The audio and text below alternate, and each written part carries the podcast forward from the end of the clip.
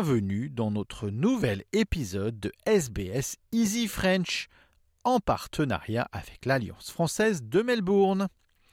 Easy French, c'est votre compagnon d'apprentissage à votre rythme.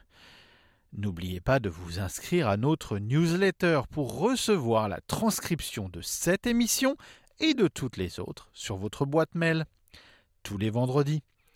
Je m'appelle Christophe et je serai votre présentateur cette semaine. Allez, on passe au journal. À Glasgow, où la COP26 a eu lieu, un accord à minima a enfin été conclu. L'Inde, à la dernière minute, a réussi à faire changer un article sur le charbon. Pour Boris Johnson, et je cite, L'accord signé est un grand pas en avant même s'il y a encore énormément à faire dans les années qui viennent. It is beyond question that Glasgow has sounded the death knell for coal power. COP26 was never going to be able to, to halt climate change. As you rightly say, we were never going to be able to stop it now in its tracks at uh, Glasgow. That was never on the cards. But what people thought we could conceivably do was slow the rate of increase We can lobby, we can cajole, uh, we can encourage, but we cannot force sovereign nations to do what they do not wish to do. Le Premier ministre australien Scott Morrison n'est pas d'accord avec le Premier ministre britannique Boris Johnson, selon qui le charbon est sur le point de disparaître. Do you agree that COP26 sounded the death knell on coal? No, no, I don't believe it did. And, and for all of those who are working in that industry in Australia, they'll continue to be working in that industry for decades to come uh, because there will be a transition that will occur over a long period of time. I make no apologies for Australia standing up for our national interests, whether they be our security interests or our economic interests. We have a balanced plan to achieve net zero by 2050, but we're not going to make rural and regional Australians pay for that.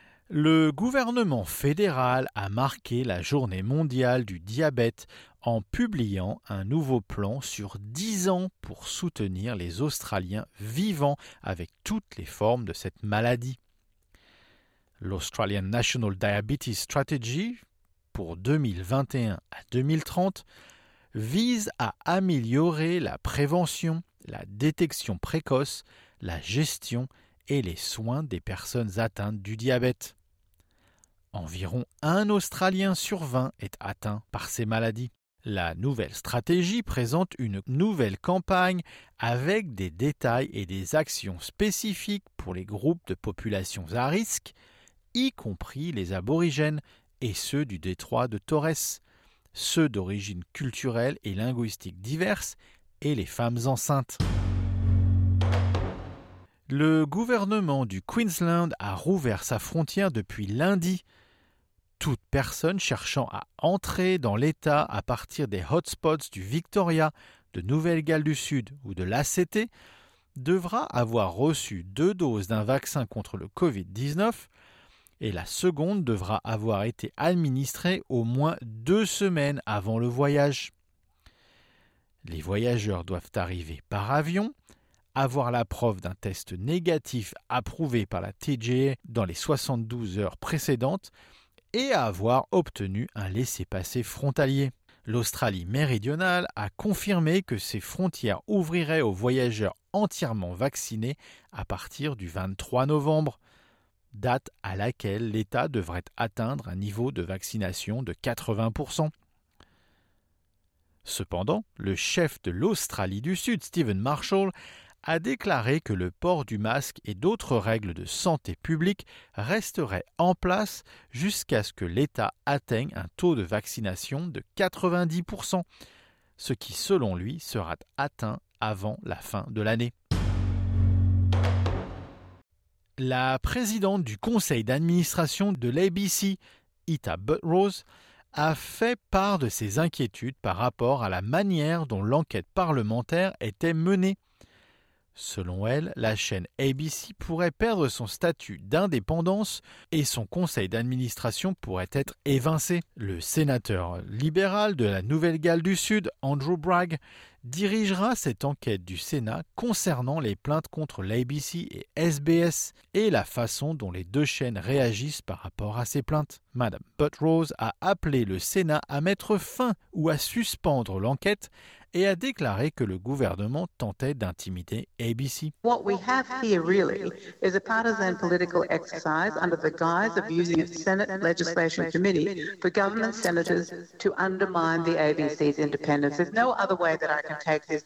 Le Premier ministre Scott Morrison a lui, pour sa part, défendu l'enquête. I mean, there's no government agency that is above the scrutiny of the Senate. And I, I don't understand why that would be uh, an extraordinary initiative to take.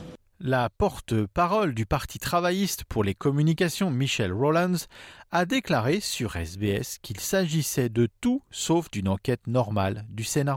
It is not a normal Senate inquiry.